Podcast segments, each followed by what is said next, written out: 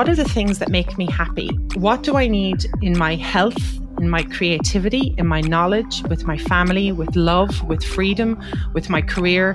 Am I doing everything to help me feel creatively abundant? I think today people are copying other people's lives when they're going, oh, if I do that morning routine or if I copy that person exactly, I'm going to be happy. Whereas you have to design your life your way. This is Clodagh Higgins.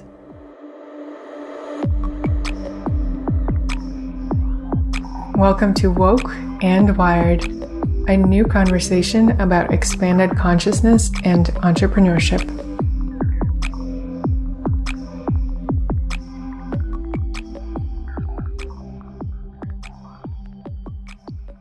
I'm your host, Ksenia, and this week I am getting ready to go nomadic, as I shared in previous episode 74.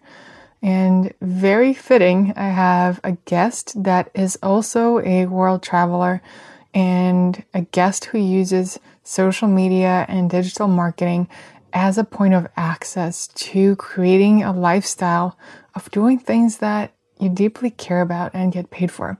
So, Clodagh Higgins is a digital agency coach, a consultant, a speaker, author, and podcaster who is based in Sligo, the west of Ireland. She specializes in working with owners of digital marketing and sales agencies across the world in how to market, sell, service, and scale their businesses to success. Don't worry, we get more about what exactly that means because I know digital marketing is a very loaded field that could mean a lot of things. But why I love Clodagh is that she is someone who, like myself, lives in a small town in the countryside and she actually got into the online world many years ago in 1995 when she started working for Dell, the computer company. So with them, she ended up moving to the UK and then to Sydney, Australia, where she ended up spending 12 years. In 2001, she started working in sales and marketing with Sony. And then she set her own digital consulting agency in Sydney. In 2012, Clodagh made the decision to return home to Ireland to be closer to her family and to leverage the opportunities that were coming in the software world as Dublin was becoming the tech capital of Europe. She ended up establishing her agency, Get Focused Digital Agency. And then when she turned 40, she started working at HubSpot, where she was inspired to reinvent herself. That included how she looked and how she thought about her life. At HubSpot, she got to consult over 400 agencies around the world. And over time, she found her consulting calls moving past the basics and onto conversations about the profitability of their bottom lines, how to create a hiring strategy, and how to improve team culture. That led her to becoming part of the Grow It group as a full time agency coach and consultant. And that also led her to speaking at conferences internationally really big conferences. I actually got to attend the Digital Marketing Expo, the Traffic and Conversion Summit, I think is the correct name, where Clodagh spoke in New York City. And I gotta tell you, Clodagh is so full of wisdom. And I'm so glad that we got to have this conversation over a cup of cacao. Clodagh shares about taking a break from social media and how that was a necessary step for her changing her lifestyle, moving back to Ireland, and how she ended up coming back on social media and using Instagram to reinvent herself. We talk about managing ADHD, and Clodagh shares her experience with doing so through meditation and diet. And we talk about nature healing because we both have made the conscious choice to have our home base be in the countryside. This conversation is your reminder that it's never too late to start what you care about and that it's important to reach out for support to those people who feel aligned and take the online course, book the coaching session, listen to the podcast, whatever that looks like for you, reach out and know that that investment you make into yourself ends up making a big difference. We actually met because Clodagh was part of the original conscious social media program that I launched earlier in 2019. And in this episode, she speaks very openly and very generously shared some of the resources that supported her through taking the next leap in her own career, in her own life, that have led her to be in a place where she is extremely successful and very acknowledged and recognized and financially independent, location independent.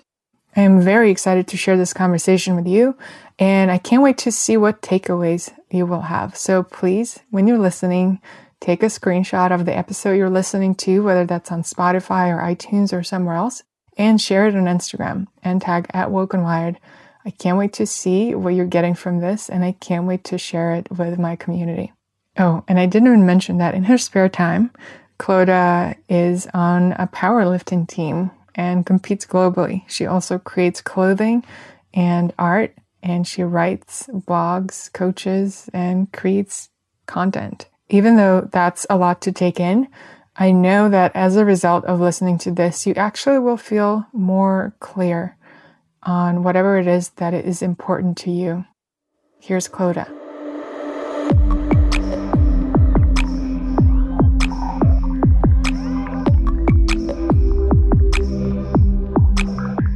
So I wasn't gonna make cacao this time, but I always do before I record a podcast. And then I saw your email that you're making one, and I thought, oh, this is a sign. I need to make one. So I just made one, and I rushed back to my desk with my hot cacao. Here's. What is in yours? Um, just natural honey, local honey, a little pink Himalayan, Himalayan salt, some almond milk, and a, just a tiny bit of cayenne pepper, just a kick in it. Oh. Wow, we're totally twinning it. what's in yours? I forgot salt. I think that's what's missing. Oh, right. But I have cinnamon, I have cayenne, and I have local Russian honey that my grandma gets for me because we both have our cacao, because this is an intentional sacred space, why don't we hold our cacao in front of our hearts and feel the gratitude for everyone who brought it to us, from the people who grew it to the people who passed down the traditions and the rituals, and to ourselves for showing up. And as we do that, also think about an intention. And in this context, I've never done this before, but this is cool an intention for this conversation, this interview.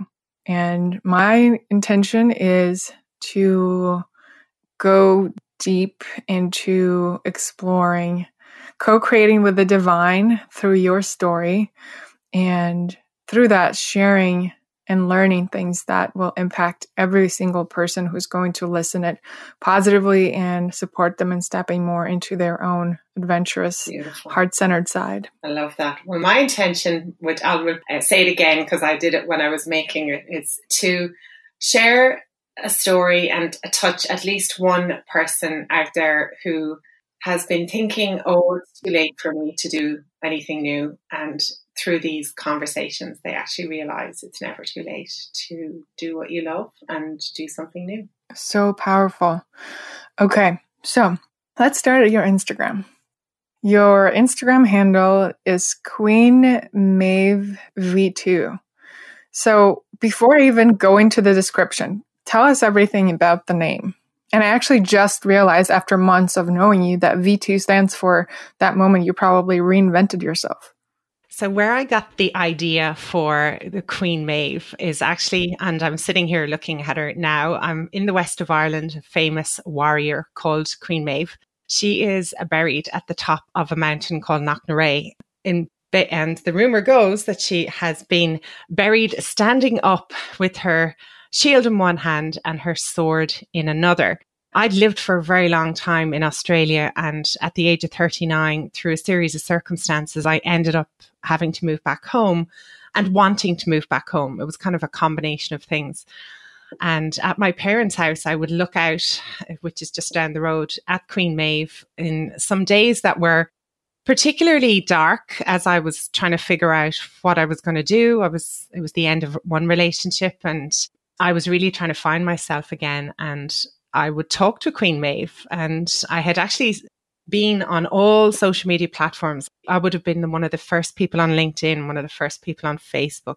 I had an Instagram account and I closed everything down. I just didn't want to be a part of, I didn't want to have that old connection to my old world in Australia. And I would look up at Queen Maeve and talk to her and say, you know, what am I going to do now? And then the kind of one day I realized that I really missed being creative and I love putting outfits together. And I had started wearing a particular brand of leggings from Australia called Black Milk Clothing. And I thought, you know, I'm going to be Queen Maeve V2. Maybe not as aggressive. She did murder a lot of people, but definitely the strength side of her. So, you coming from a background of digital marketing, how did you come about to speak to spirits in the mountains? Um, from growing up in the west of Ireland, I've always been this area that I'm from is extremely creative, spiritual. We are surrounded by cairns, like old mythological building um, graves and monuments. It's alleged that actually Queen Maeve's shrine and tomb is over 5,000 years old. You know, my dad would often say that's older than the pyramid, you know. and so it's actually a part of my whole upbringing. I've always been interested in natural healing, spirituality, crystals, sage, that kind of thing, herbs. From living in this area, Sligo is a really magical place. Wow. And can you give us a glimpse into where you live now? Because when we met in person, we spent some time talking about living in the country, and your life just sounded like a picture, a painting. Yeah. When I moved home, I was in Sligo for a while, and then I ended up moving to Dublin because uh, that's where the jobs were. And after a few years, I got a mortgage organized and I was ready to buy a place in Dublin in the city, but my auntie Maura has this amazing knack of finding properties and she sent me this property one day. And for what I was going to buy, an one bedroom apartment in the center of Dublin, I ended up getting an old cottage. It's a workman's farmer cottage with cowsheds out the back that still have hay in them.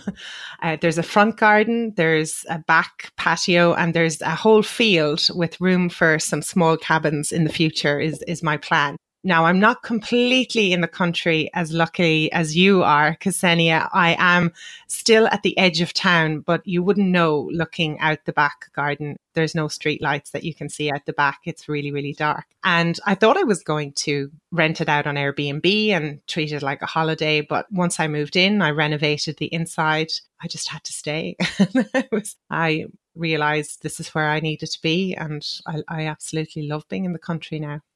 Wow. So before we dive into understanding what it is that you do, I just want to send a wave of gratitude to the humans that invented the internet because if that didn't happen, we wouldn't be able to live wherever we want in the world, enjoy the healing power of nature and mountains, and still be able to connect with the world, practice our gifts, and connect with people every single day.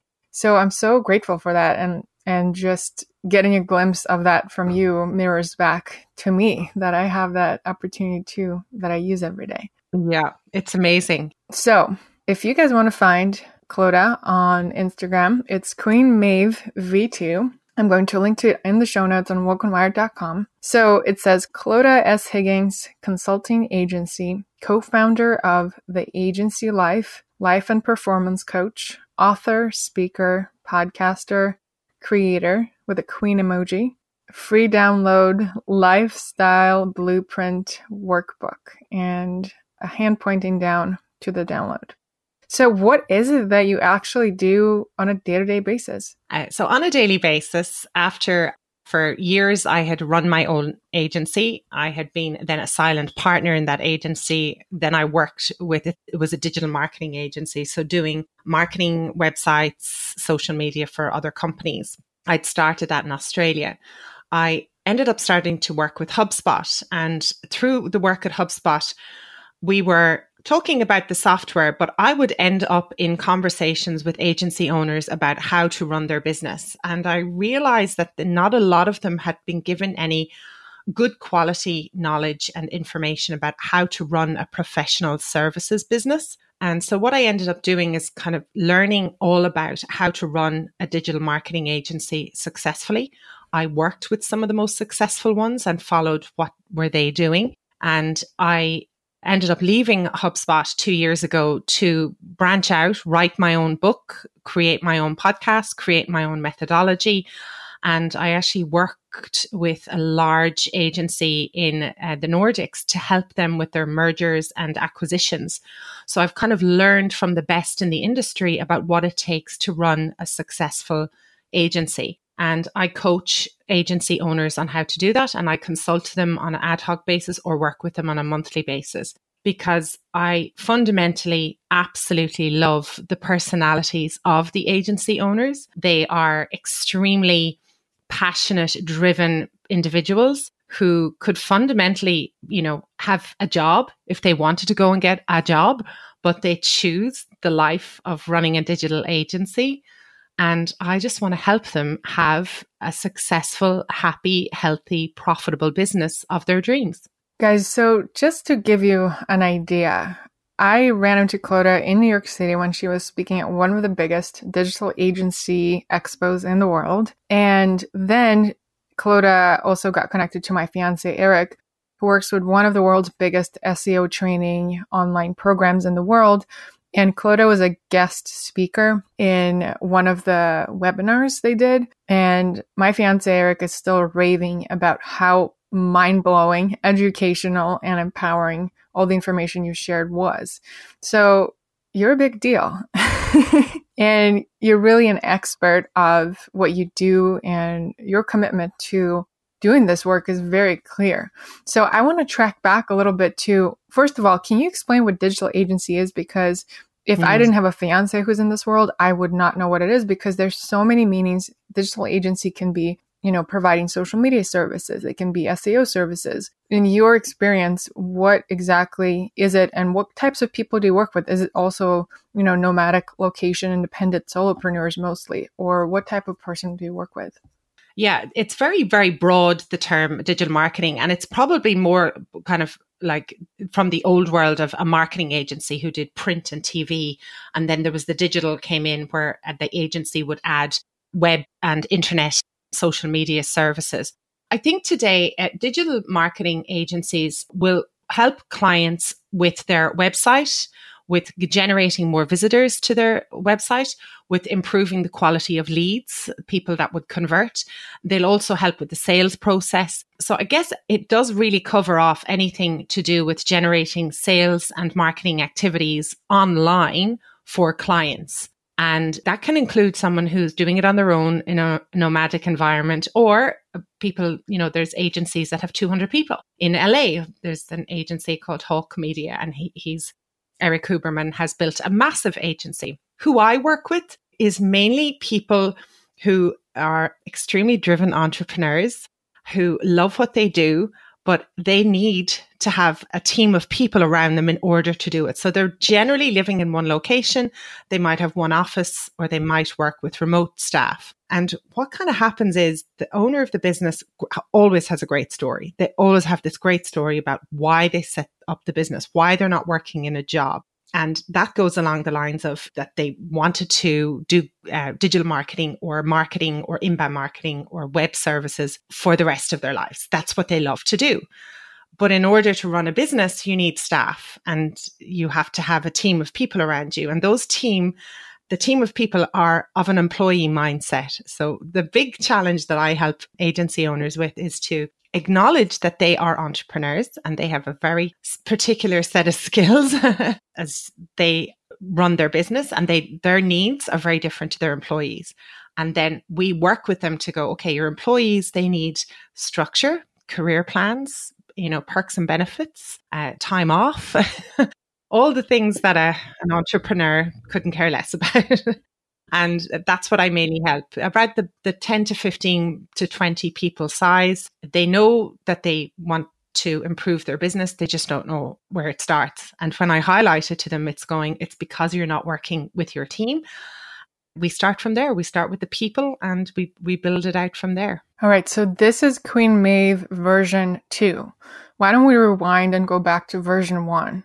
You know, I know you had an interesting story of when you were living in Australia, working in Australia, you had an online presence in Australia, social media accounts.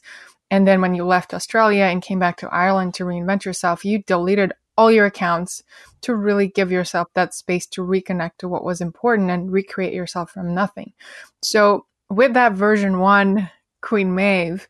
How did she get into digital marketing? And can you recall your first social media platform and why you were brought into the online world? Oh, yeah. It would have been 2000 and say six, I think is the first time I remember creating a LinkedIn account.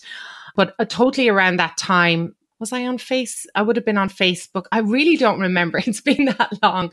But I am the kind of person that when I see a new online platform, I will download it and I will try it out. I guess I've always been interested in technology. I used to work for Dell. I've, that was my first big, big job in 1995. I started working for Dell Computers. And we were selling computers to the world through it was direct mail and that they'd call in and then we'd sell them a computer. And I remember the day that the the internet was we were talking about the internet and it was like, oh, there's going to be this thing called the internet. And we would be able to go around looking at the internet on there was like eight pages or something. And we're like, okay, we've seen the internet now, goodbye.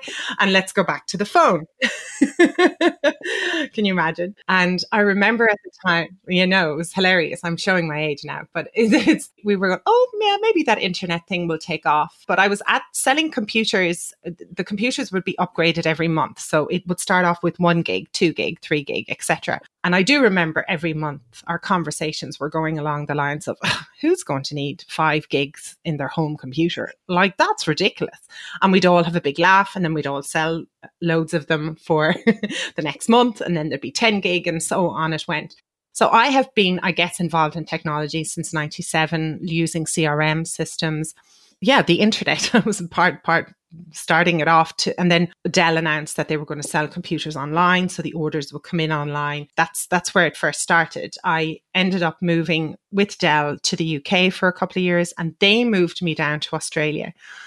When I was in Australia I had a job in Dell but I also moved to Sony for a while it was when I was in Sony, I started to get more of an appreciation for how sales and marketing could work together. And one of the things I noticed was if I brought the marketing team with me to my sales meetings, they would do all the talking and I would take the order because they loved explaining things and they loved answering questions and they were passionate about the product. And that's where I got the sales and marketing appreciation. And then after a while, I, I just had this, it was actually a series of things that happened all at the same time. I was running into some challenges with my boss at the time. I kept challenging him and I was struggling, but I also couldn't do some very complicated tasks in my job. I wasn't able to read spreadsheets or fill in forms properly. So I was bringing in a lot of sales, but I couldn't do the admin part of the job very well. And I actually thought there was something wrong, that I was having a brain tumor or something was seriously wrong with me. I was 35. So I went to the doctor and the doctor referred, she kind of had a, an inkling of what it might be. And then she referred me to a clinical psychologist, upon which, after just one explanation of what was going on in my life, she said, Have you ever been diagnosed with ADHD? And I and I thought, 35 mm, year old woman, no.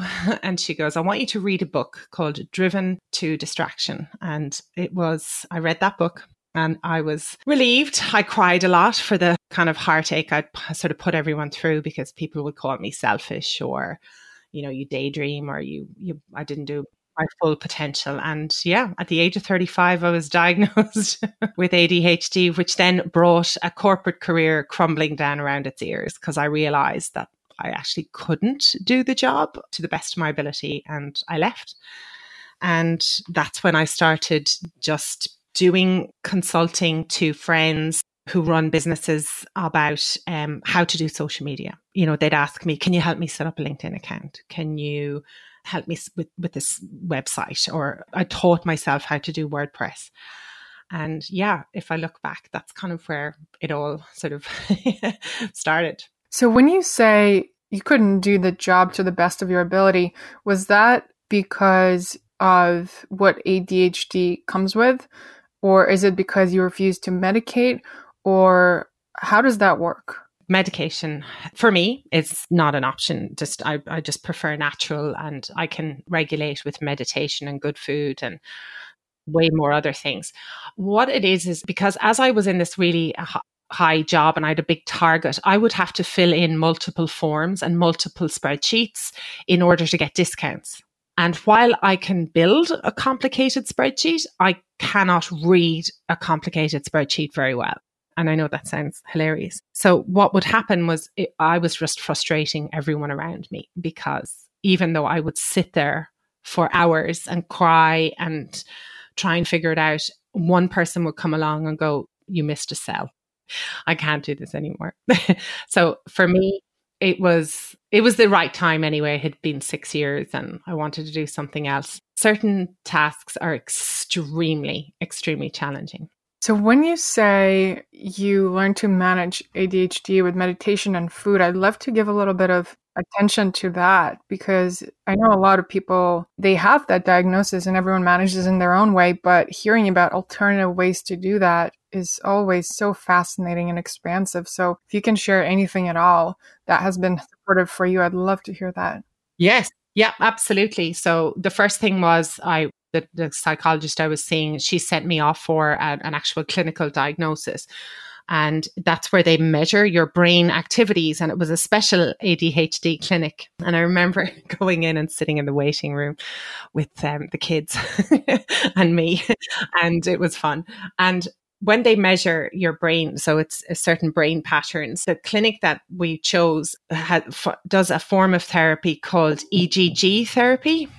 And what that does is you will get electrodes put on your head. Now today there it's an actual cap that you can wear. You put a whole cap on your head and it measures your brain activity.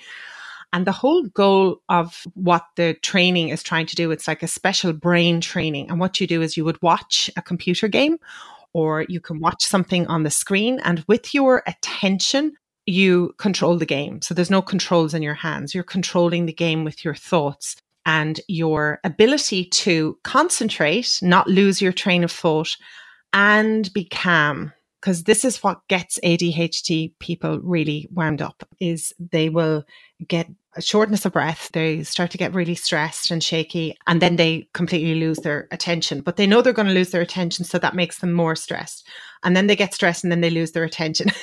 so it's a vicious cycle. So what the, the goal of the game, the EEG game, is to focus, breathe, be calm and pay attention to the exercise. And if you lose attention, the car might fall off the tracks or the spaceship might slow down. that's the kind of games that we used to play. And yeah, through that's the first place I started is to learn how to be calm and pay attention, not get stressed and focus you know you know when somebody says pay attention is the last thing.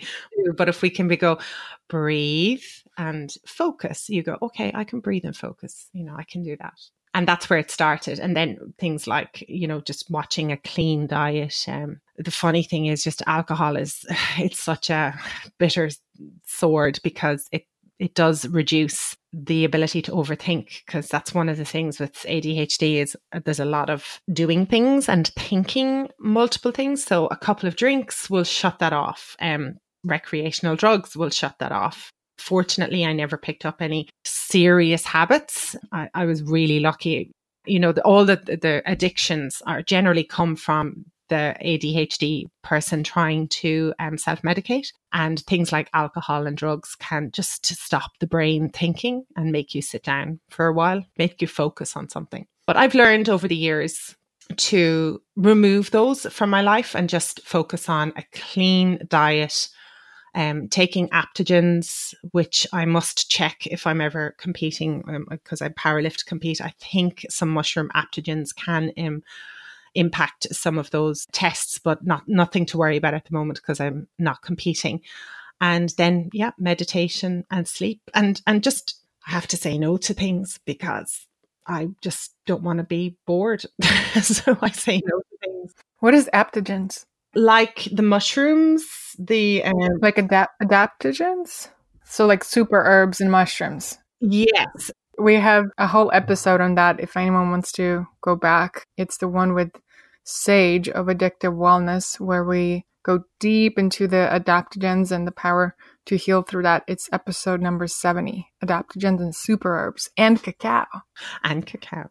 Yeah. So um, the reishi mushrooms and all the different types have been um, experimenting with those smart things, you know, helping you just stay pay attention and so far i've never i've been offered ritalin uh, uh, from doctors they've said you know i actually have i can go and get a prescription for it um, but so far thankfully i've never felt the need do you find that cacao has any impact on you Absolutely, yeah. It's definitely something, especially the intention and how you make it, and the fact that you will focus and put your intention into it, being present really does help. But yeah, it's it's a beautiful drink as well. I'm always trying to look for new drinks that aren't alcohol to help me to help me calm the brain. Coffee is great for ADHDers, believe it or not. Uh, so yeah, yeah, yeah, because it just helps you kind of focus. But then you, too much and you're jittery. Interesting. Thank you for sharing that. I really have a feeling this will serve a lot of people. And I don't have ADHD, but a, a, lot of people in my life do. And this was really helpful for me to just understand and myself take more deep breaths and be patient because you just don't know what other people are going through. And if we all just find a little bit more patience and kindness towards others, it's going to benefit everyone. Yeah, I think it just understanding it. I just remember one time I had a, there was a very long time ago, I had a friend say to me, You're very selfish. You don't do what you don't want. You know, I won't do things for other people or I won't go somewhere for someone else. And I guess I'm learning a little bit better now, but it's not that we don't want to go to things. It's, well, this is for me. If I think I'm going to be bored and I can't get out, I'll just say no, you know. So it's like somebody saying, Oh, I'll pick you up and we'll go together to a party and it's miles away or an art gallery or a exhibition. And if I don't know how I'm going to get home or if I can leave or can I go myself or can I get in a cab and get home, if I'm relying on somebody else, there's probably, I'm just afraid that there's a trigger is going to kick in that I'm bored. And if I'm bored, it's just extremely uncomfortable for everyone because it's not something I can fake. I'm, I'm getting better with it. So things like giving people the option going, do you want to meet me there?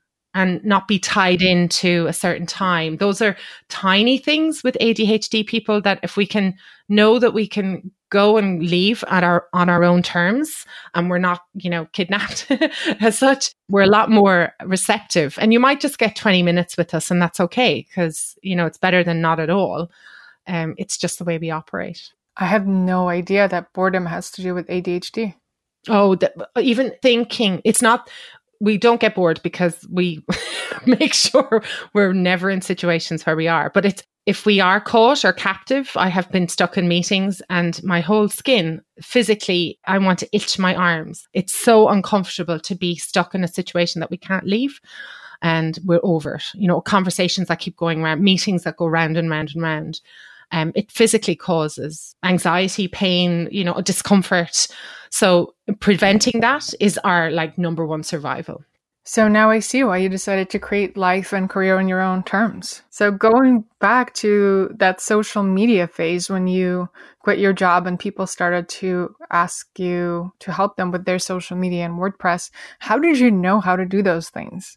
I didn't. In the beginning, I would have downloaded, I would have seen LinkedIn and I would have opened a LinkedIn account on my laptop and just tried it, attack it. You know, there was very little YouTube videos.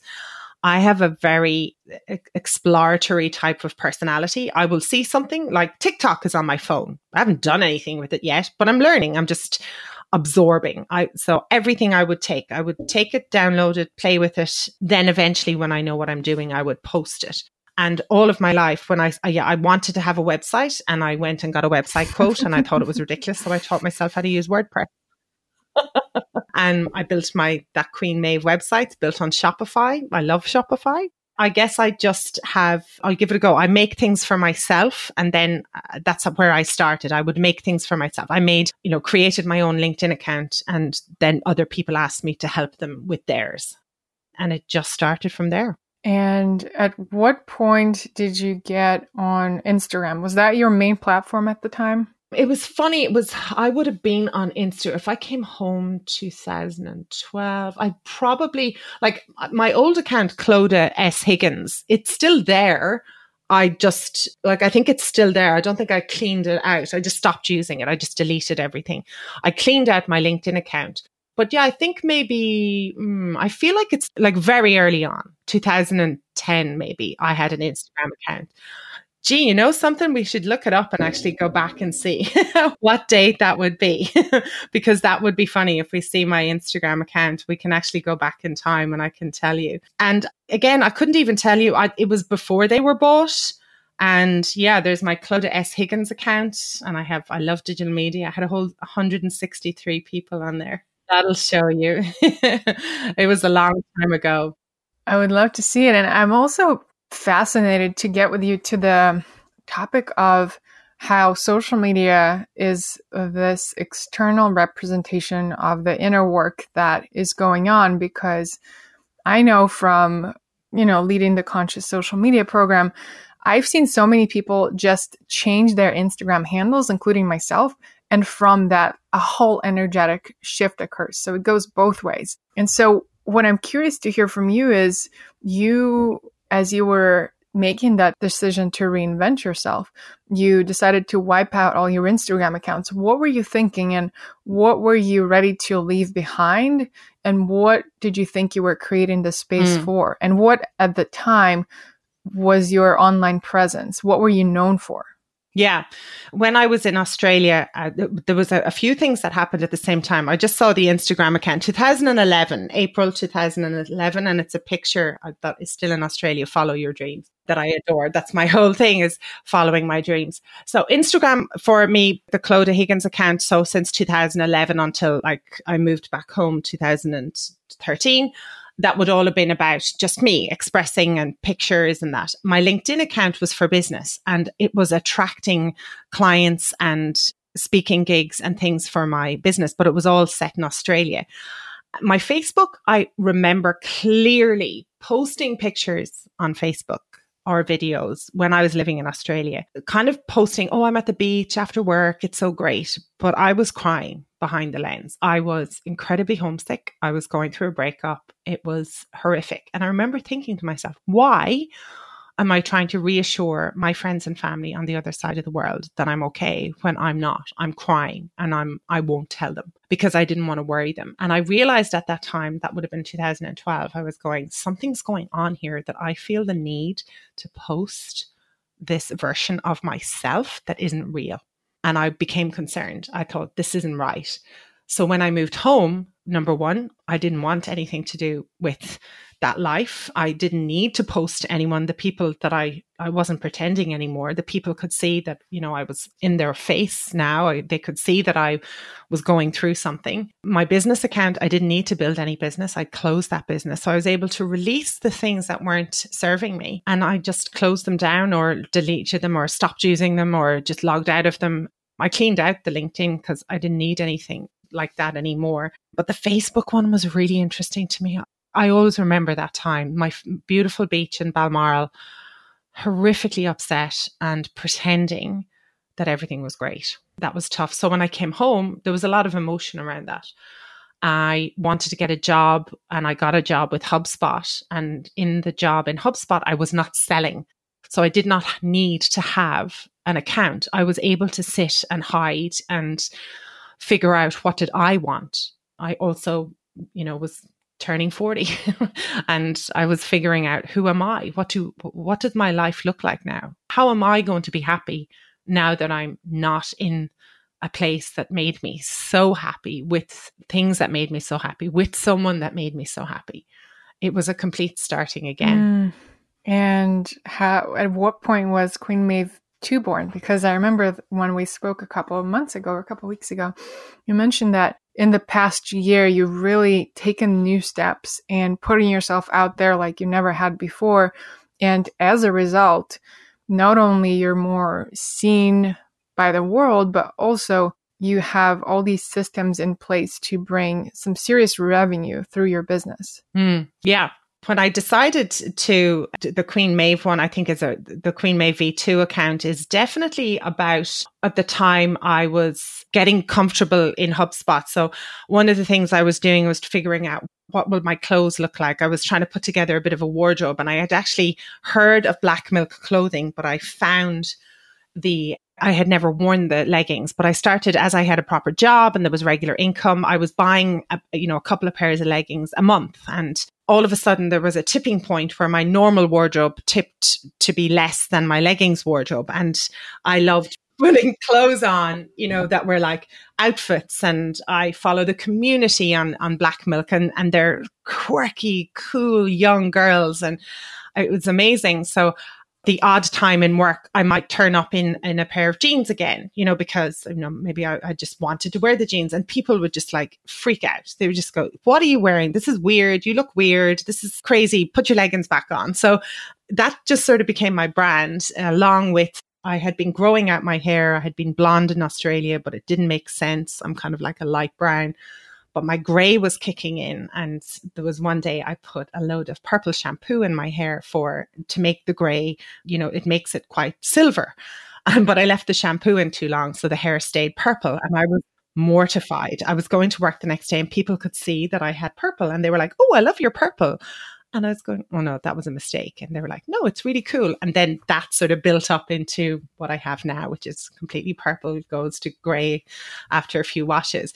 So yeah, this brand kind of came together of purple hair and leggings, and I would wear sunglasses and I put these outfits together, and I was sort of known for that. I think building the business, having left HubSpot, having left a big community of people, and having coming out on my own, the last two years I've been building this business. Last year I wrote the book and my own book. So it took a year to write the book. It took a year then to turn that into a digital course and to build the podcast. And the, I had this huge realization, like I've been following you for a very, very long time and you're, you're, you're significant. There's an age difference, right? You know, so I would look at you. I would look at Gala Darling. I would look at Natalia Benson. I would look at Alexandra Roxo and every, there was this difference in age that I put in my head. But this year I turned around and I thought, why? Why am I making this different for me? Why have I put an age difference on it? You know, I tell people age is just a number. Nobody believes my age. I don't believe in it myself. But why did I put a difference? Because I would say to younger people, oh, you should follow Ksenia. You should follow Alexandra. Look at what they're doing. They can have the life of their dreams. And then I turned around this year and I went, mm. why can't hmm. I have that? Why can't I have unlimited abundance, in finance, in love, in ex- in experiences. Why am I not giving myself permission? Why am I telling the young people it's a great time to be alive? Why am I telling everyone that they can follow their dreams when I can too? And that was the year. And roughly around the same time, I think you opened the course for conscious social media. And that really helped me turn around and go, I am going to be more open. I'm not going to be just Queen Maeve hiding behind. I am going to be a, an entrepreneur, life coach, and have the life that I dream of. Mic drop. What do you think happened? What were maybe some practices or mindsets you were adopting when that shift happened of, wait, why am I sending everyone to other people when I myself am an embodiment of the ideas I want to spread in the world? Mm. That's where I, you know, started to sit down and think about, well, how did I get here? So I, I think if anyone's thinking about the same things, it's going, how did I get here? How did I sit here today? And every, probably at least once a year, if not a bit more often, I do sit down and write down what are the things I want in my life that make me happy. Moving home was a huge thing, even though it's been seven years. It's still something that I was was quite a big jump. And uh, when I sat down and realized what are the things that make me happy? So I actually written this out and that's why it's in my Instagram. There's a, I haven't even got it gated. It's just a workbook. So I've actually shared that now with people because I look at what do I need in my health, in my creativity, in my knowledge, with my family, with love, with freedom, with my career. And I have these categories that I know holistically make me, me happy. And I just ask myself, am I doing everything to help me feel creatively abundant? Am I taking care of my family relationships? What am I doing for love? And so I have this sort of process that I did a little design about. And that's what gets me kind of on the path or keep doing what I'm doing. And that's what I have shared with other people. It's that's why it's design your life your way. I think today people are copying other people's lives when they're going, oh, if I do that morning routine or if I copy that person exactly, I'm going to be happy. Whereas you have to design your life your way. Mm, yes. Okay. So I'm taking so many notes. Can, is that workbook, is that what's linked in your bio? That's the one in the bio. Yeah. Okay, I'm getting that and I'm linking that for everyone to get that because that sounds important. It's ungated because it's just easier for that, you know. just give it to everyone. All right, so one thing is getting present. I find the process of sitting down, I actually just did that last week. I sat down and I wrote out my left uh, rest of 2019 and 2020 just to map out my goals and what's important to me because this way when I wake up every day, it's much easier for me to create my goals and actions to really support things that are the most important for me. So I'm curious to check out your process. And I'm also curious to know one thing is knowing things you need to do, but another thing is having the courage and creating the space to take action. So, what were some of the actions that you took to embody the things that were important to you? Well, I'm, I'm actually looking at one of the, the, the tools that I think is really uh, has been very beneficial for me is a vision board that I have made, you know, and I would probably update on it. It's about six months old and I would update it regularly. The other thing that I do as well, I think the vision board can be something that you constantly reiterate. I actually took the vision board and made it into a smaller version and it is actually on the back of my phone with a clear case over the phone. So, you know, if you're anywhere and you've got your phone down, you, I can actually look down at my phone. So things like sometimes I'm out on nights out, and um, maybe with my friends and everyone's drinking, but I've decided not to because, you know, I've, I've got things to do in the morning. I have always found having my vision board on the back of my phone has actually stopped me getting off the track, you know, because I can look at it and go, you've got big things to do, girl. You know, it's one night like you're here with your friends. I don't want to not see my friends but i i want to stay on track. And having a portable vision board it's not obvious. People sometimes people pick it up and go what's that? But it's for me. I don't care. It's got a clear iphone case and then you can see it through it and then i can update that regularly. I have found that has kept me on track in many a situation where i could have gone off track. So the portable vision board yeah that's all you do. Take your big one divide you know like reduce it down and get a clear case and have it there all the time. Because your phone is generally you know it could be on the table or it could be in a meeting or it could be there it might be there or it, maybe it's in your bag but when you look at it it does center you. And so that makes me I, I just check in on that every day and go yeah i'm like looking at it now thinking yep a lot of those things are happening. With regards to anything else sometimes uh, sometimes i just feel if i do want to center four days of some clean eating and early nights i find a lot of the things that get me overwhelmed is because i'm not tired and i haven't either hydrated or fed myself properly. And within four days i can reset myself to feel like i've been on holidays for two weeks. And that might just be clearing out the calendar, getting up, doing some meditation, having some light work days, not having intense days. And within four days, I am right back at it again. So important. I think level of physical vitality is extremely important. And that's why one of my businesses has to do with wellness and health and healthy eating because if we don't have that vital force to give us the energy to get things done that are important to us, then we just won't accomplish things that we want to accomplish. So that's one layer of things. But then the other layer that I'd love to hear from you about is what do you think you did in terms of internal world in your inner work to create the shift of financial abundance to really allow that in? Yeah, that's just totally shifted this year. We're doing the work with uh, Gala Darling, her Radical Radiance was really powerful. And then there's Manifestation Babe. There's some free challenges and just inner work, things like that. When I uncovered it all, there was a lot of I don't deserve this. There's there was a lot of I'm not worthy that I have worked through and am still working on And when I uncovered that, you can still hear I'm still hesitating about it, but I'm working on that. Is about that I am worthy and I do deserve this because there's some incredible things that I want to do in the world and for other people. And I'm ready to do that now. And that's where the inner work was a lot of meditation, adore Gala Darling's tapping. Like she has helped me enormously with her YouTube videos. So I would tap along with those at least a few times a week. I'm, I'm working on getting up to a daily basis. So EFT, emotional freedom technique, probably one of the most powerful sources of changing and shifting your internal belief system ever. And Ziva meditation. I used to do the apps but with Emily Fletcher's Ziva, I find that self sufficient. You can do it in the car, you can do it on the beach, you can do it in the house. You don't need internet, you don't need anything.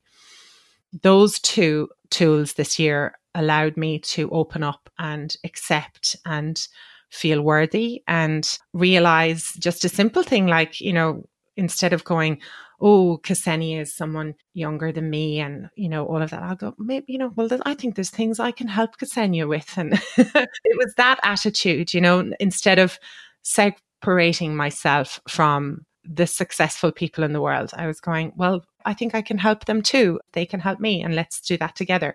And actually, just speaking of that, that was a huge thing that came out of that trip. I was in the States. I was three weeks in the States. I was at Inbound speaking there on a panel. Then I had a break. I was in um, New Haven working with one of the most successful agencies in the world that I completely manifested. I mapped it out to go, I want to work with these guys. I'm going to design how it's going to look, and they're going to invite me down to their office, and it all happened.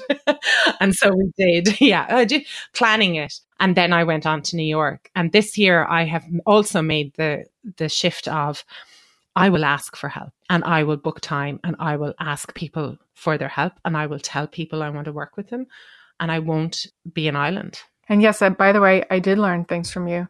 As soon as you joined the Conscious Social Media program and you shared this, it was like a mind map of all the projects you're working on. I was like, what? Wait, you can actually take, because, you know, you reminded me of me a lot. I also have a lot of projects I, I handle at the same time. And I was like, wait, what? You can use a system and strategically map all of this out. This feels so empowering. Yeah, that's a free tool. Bubble B U B B L dot US. Yeah, I love mind maps. I think you were the only person I could probably have opened up and shared that with. Like I've had that, but I went, it's okay, because Ksenia does this too. Another person would get completely scared. I'm not working on all of those things at the same time. I I'm really lucky that I have a great team of people that I work with. So I can set something up and then I realize, okay, now it's time to give it to someone who's going to take it home. I'm learning to uh, release things and give them to the right person. But yeah, that mind map is still there. It's still getting worked on. So the thing I also want to get a little more into is your manifestation strategy. So you said you, you decided you wanted to work with that agency. You came up with a way walk me through the system you know what like both the inner system and the outer system because i think we all you can sit and meditate and visualize making $10,000 in 24 hours but if you don't create the physical pathways in the physical realm for that money to come through it's going to be really difficult for the universe to come and give it to you. So, you know, for example, yesterday, I don't have the conscious social media program enrollment open right now. And I just had a feeling that if someone really wants to work with me and was really moved by my podcasts, the more reviews I get, the more I realize it really resonates with people. It really moves them. I don't have any pathways for people to work with me and be deeply impacted by it further. And so what I did, I said, okay, well, I'm not playing a group now. I'm about to go nomadic. My mind is in a different place. But if someone wants to pay me $5,000 and work with me one on one, I'll make it happen. So I'm going to go and make it available right now. So I stayed up late last night. I made it available on wokeandwired.com and that's there. So now I know that if it's meant to happen and if someone is called to work with me that way, and if I'm meant to make $10,000 in 24 hours, two people can book me and that's it. So I'm curious in, you know, give me your example of how those pathways of manifestation work. Yeah. I think if I, I'll probably just use the example. I, I definitely agree with creating multiple ways to work. So I, I think that's something I've had that Queen Maeve website and that design your life and all of that for years, just sitting there for me. I never talked about it. And then I realized actually, I want other people to have this too. They can download the free workbook or they can hire me. So I've only just in the last few weeks set up if you want to work with me as a coach. That's what I do in my business. So in my business world, everyone knows how to work with me. Which is how? With that's through growitgroup.com. So that's yeah, that's the agency life podcast and and all of that. That's my business coaching. But I think if you start to think of, you know, what are you putting out there like the idea of the podcast, also the idea of the speaking, I have been doing them for free, but just recently I went, you know, yes, you've got to create the material. And then once you keep doing it consistently, then you might want to create a media pack around your podcast so that you can uh, reach out to sponsors. Or you might want to create a media pack about your speaking or your presentations or your workshops. And then send them out to people. So you need to create the pathways and look at all the different ways of monetization, of different ways of earning money, and also say to people, I'm open to offers. I love that idea that you're doing with the coaching. But I think the big thing, and I'm going to sound like an evangelist for them in a minute because I feel like I'm talking about them all the time is there is a tool called Vidyard, V I D Y A R, no, yeah, Y A R D, Vidyard, the Canadian company. And the days of sending an email and hoping that it gets a reaction are over. This Vidyard tool, you are able to create a video, a short video, and it will take a screenshot at that video. It'll also make a, a bit of a GIF file. So you could be waving in the video. When somebody opens their email, there is a picture of you waving at them. You can personalize it by saying, Hi, Ksenia. Now, if you see a little GIF of somebody, you know, someone like me with purple hair or someone smiling with your name, what are you going to do? You're going to open it, you know? So I think whatever you're sending to people now, the time of personalized videos, I think there's another one called Soapbox is another one that's out there. I, I might be wrong, but there's tools out there to create short personal videos. Whatever way you're reaching out to people, show them who you are and explain how what you're asking for is going to make their life easier. So you have to do the research. You can't be doing a, a spray and pray. If you want to manifest something, my way about it is a lot of observation. I sort of, you know, I've been following you for a very long time and looking at your material and listening to your podcasts and watching your YouTube channel and sitting with you as a person and resonating and going, is Ksenia, you know, someone that I feel connected to? And I did, you know, I felt very connected to before the social media course. And then when I met Erik, like, God, it was uh, incredible to you know, and thank you for opening that opportunity for me to meet Erik and then being on his webinar. That was that was incredible experience too. So I think we rush into things. You might see someone, you might go, "Oh, I really want to work with that person or that company," but you haven't followed them for long enough. You're not seeing them consistently. You're not watching them and listening deep in your heart. Uh, do you want to work with them? So with the company in in New Haven that I'm partnering with, I've been following them for years. Like I've known Bob and Marcus for six years. I've read their book. I've followed their company. I've watched them in highs and lows. I've watched them merge. They merged together. And I thought, mm, let's see how that goes. And then they had an event on, and I went, I'm going to go to the event. I had no reason to be at that event other than education and to look these two men in the eye and figure out, do I want to work with them? And how can I work with them? And I could only make that decision by sitting in their presence.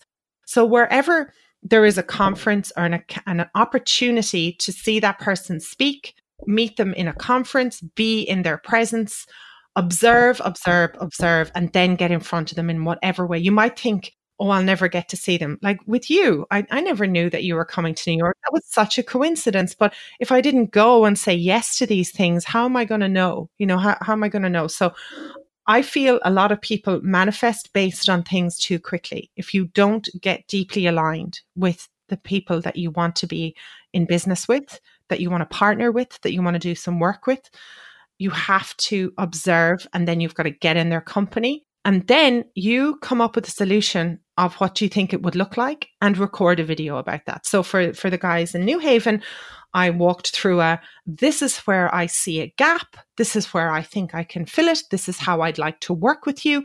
And here's a video, you know, they knew me anyway, but a video helped it. I walked them through it step by step. And then the next time I saw them, they were like, yes, that makes sense. Let's do something. And, and we're starting that process right now.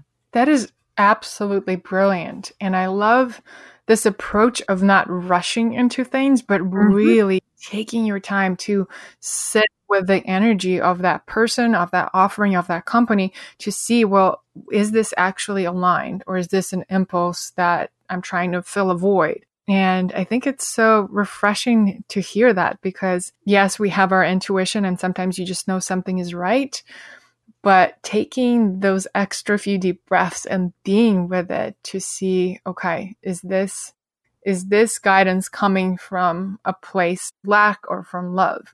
And then you're just going to be guided to much bigger expansion. Yeah, yeah, and, and with the the guys in New Haven, I also had to be in their office. I'd seen a lot of they had 70 staff and it's very hard to have good company culture when you've got a business that size but when i spent the two days with them at their conference i spoke to most of the staff and God, I got such great energy from them. They ended up inviting me to their team drinks at the end of the night because they just kind of wrapped me up in the team. And it was, sort of this feeling of I belong. And then they were like, come on down to the office. And I was like, you know what? I will come down to the office. And by sitting in someone's office, so if you're thinking of partnering with someone, ask them if you can work from their office one day a week, two days a week. Everyone's got a spare desk. There isn't anyone who hasn't got a spare desk. So so start there and slow down and really deeply connect in because when you're in partnership with someone in business, it is the same as a partnership a romantic one just without the sex. you know, you have to trust, you have to have highs and lows, you're going to have arguments. So you have to know if you are connected to them and and you can only do that by spending time observing connecting on all their social media platforms, but also in a physical way, going to their conference. And then, if you can, asking if you can work from their office one day a week. Don't get any ideas, guys, because I don't have a spare desk, but I do have a picnic table outdoors. can you imagine?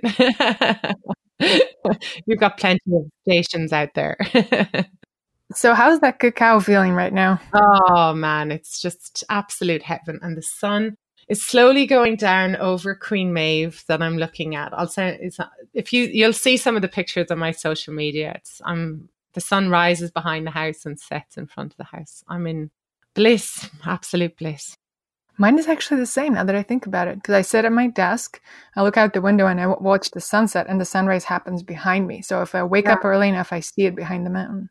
Yeah, oh, I, I love where you guys are staying. It's incredible. So as we wrap up Clodagh, what is making you feel woke? Uh, what is making me feel woke is that I getting younger every day and I am doing the things that I want to do. While you're going to turn into a nomad, for me, getting woke is I am going to be heading to Cape Town for the winter because I need some vitamin D and I, uh, for a long time, I was like, oh, I can't go away. My family needs me. I, I can't do that. I've got the business. I can't go away. And this year, all the permissions and just spending time with the people that I have admired, that I've had on pedestals, that I've had, oh, they're for young people. Getting woke for me this year has just been amazing. I'm true to myself and yeah, it's just getting better and better every day. Cheers to that. So, is there anything else that I didn't ask you about that you feel called to share? I think you and I could probably even speak from this together. I think if anyone is even remotely thinking is looking at our Instagram account. So, so if you see my account, you'll see, you know, the, where the cottage is and your account and you see your life. If anyone out there is even remotely thinking about a sea change or a country life, do it the internet. Mm. I just do it. All the fears I had are just, and I feel so much more centered and blessed and hassle free from not living in a city full time. And I feel adventurous and I feel alive because when you think about those crazy ideas and lifestyle changes and actually take action on them and make them your reality and come out of your comfort zone through that, you not only learn new things, you rewire your brain, you create the space to recreate yourself. And life just is so much more fun that way. Yeah, yeah, it does. And five minutes in nature, 15 minutes in nature, looking out at nature, some space, some freedom, some stars at night, even just a few minutes of that is just like a whole holiday and can recenter you and reconnect you and just de stress you. And if you have a cup of cacao in your hands, then triple all the impacts. Even better. Clodagh, thank you so much. I took so many notes. This conversation has been absolutely incredible. And I'm excited to download your workbooks to actually it's time for me to create a new vision board. I'm gonna do that before I leave. And thank you for sharing about all your experience of reinvention. It gets me very excited, and I hope everyone listening, you're reminded that you have the power and the ability and the vision to reinvent yourself any given moment. So keep surrounding yourself with people in the physical realm and the digital realm with people who remind you of your own power.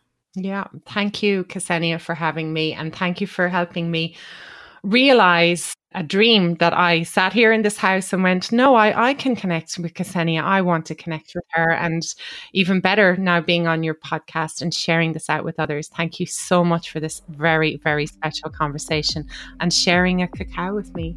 Maybe I'll see you in Cape Town. Hell, you might even. might see you somewhere else. we'll definitely see each other again. Thank you so much, Ksenia. Cheers. Thank you, Clodagh.